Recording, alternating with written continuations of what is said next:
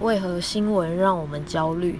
目前多数新闻不外乎在谈我们该去担心什么，我们该追究谁的责任。这些问题刚好都是小我的最爱，紧抓恐惧、痛苦、匮乏感。营造一个永远不够的社会，心智越是想找解答。上回我们讨论了，它只会创造更多的烦恼。担心就是当你身在当下，心智却跑到未来，这个落差会创造一个无能为力的感觉，所以我们越发焦虑。可假如你不需要这些呢？假如能接受当下已经发生了的事，已经发生的事本来就不可改变，接受本然。